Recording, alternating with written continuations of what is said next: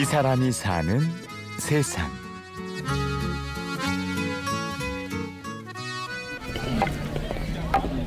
애기 애기 거 만드는 때 쓰는 돈 같은데 이거 처음 나오셨어요? 네 처음 나왔어요. 앞으로 계속 나오세요? 네 그래야죠. 미나무는 무슨 나무야? 일요일 오후 서울 종로구 해화동 공원 한쪽에 장터가 열렸습니다. 한 달에 한 번 농사 지은 것들이나 손수 만든 것들을 가지고 와서 파는 곳인데요. 이소영 씨는 오늘 처음 이곳에 나왔습니다. 소영 씨가 파는 건 나무 도마. 한눈에 보기에도 보통 가정에서 쓰는 도마보다 크고 묵직합니다. 이게 이제 그 강원도에서 직접 조금 조금씩 나무를 구해가지고요. 지금 있는 나무들이 다뭐세 개, 네개이 정도밖에 안 돼요. 그러다가 이제 어떻게 또 여기하고 인연이 돼가지고 처음으로 이렇게 시중에 나오게 됐어요. 좀 건강한 나무, 나무 로 만들었다 하니까 또 다 좋아하시는 것 같아요. 이 나무 껍질. 소영 씨의 아버지는 나무를 깎아 조각을 하십니다. 딸들이 아이를 낳고 기르면서 아이를 위해 나무로 된 도마를 만들어 보라고 해서 아버지는 도마를 만들기 시작했습니다. 저도 제 하는 일은 아니지만 나무 너무 좋아하고요. 결혼했는데 저희 신랑 나무를 너무 좋아하는 거예요. 그래서 애, 애착이 많아요 나무에.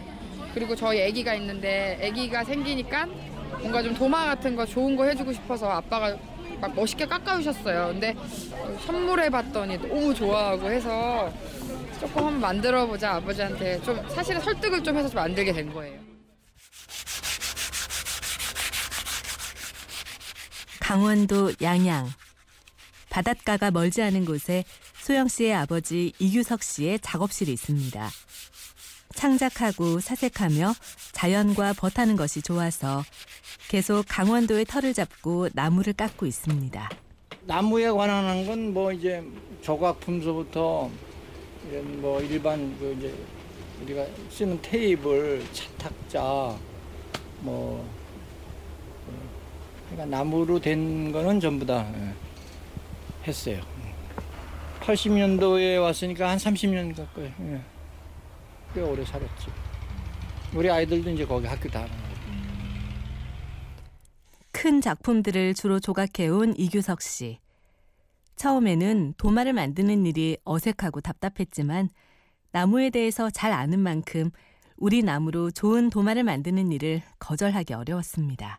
우리나라에서 나오는 나무들은 나무가 가- 가- 갖고 있는 그 특성이 있어요. 사람들한테 그 이로운 게. 그래서 아까 자작나무 같은 건 이제 살균 효과를 한다든가 느릅나무는 이제 배탈이 날 때 느릅나무를 끓여서 먹으면 낫듯이 그런 이제 특성이 있으니까 우리나라 잡목으로도 얼마든지 그걸 만들 수 있는데 왜 수입목을 만드냐 그래서 만들어 봐 봐준 거예요. 그게 좋다고 그러니까 좋은 질 하는 거지. 뭐.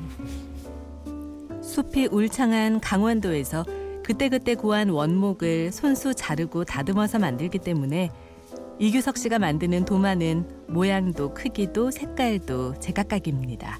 이제 이렇게 작업을 하다가 이제 나오면은 그 이제 도마 만들 수 있는 게 이제 작은 거니까 그런 거 이제 그 칼라라든가 나무의 특성 이런 걸 봐가지고서 이제 그림을 그려요. 그걸 이제 재단을 해서 이제 칼질을 해서 할 때는 하고 작가가 봐서 아 요 부분을 살려야 되겠다.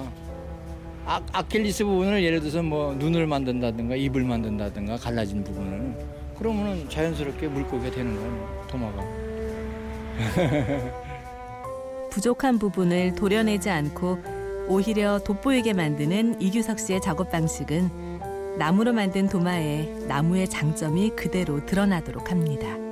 뭐라 그럴까 그냥 나무가 갖고 있는 독특한 그 맛이 있어요. 나무마다의 나무의 냄새, 냄새도 있고, 아 이렇게 만지면은 포근하고 좋아요. 나무는 뭐 쇠라든가 뭐 흙하고는 또 틀리잖아요. 이건 나무는 잘라서 베었다고 해서 생명체가 없어지는 건 아니에요.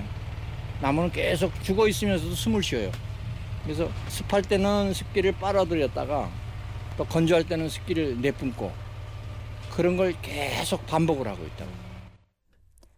나무가 좋아서 산의 털을 잡은 아버지를 따라 자녀들도 자연 속에서 자라며 예술가의 길로 들어섰습니다. 딸의 권유로 도마를 깎게 된 아버지에게 딸은 소리를 가르쳐 드렸는데요. 우리 둘째 딸이 판소리를 전공을 해요. 그래 딸, 딸한테 배운 건데 나는 아마추어 실력이야. 그러나 내가 즐겁게 에, 도마도 깎다 조각을 하다 즐겁게 하는 소리니까. 그때요 신봉사는 출천 대효 딸만 잃고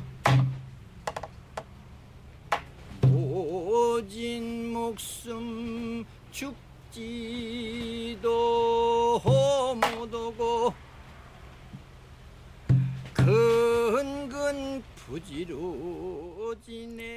자연이 만들어낸 나무의 형상에 작가의 손이 지나간 자리를 남긴다면 더 필요한 것은 없다. 이규석 씨의 말에서 오늘도 나무와 함께 느리지만 정직하게 사는 법을 배웁니다. 아니 뭐 또 재미있잖아요. 작은 그 공간 속에 의식주, 예?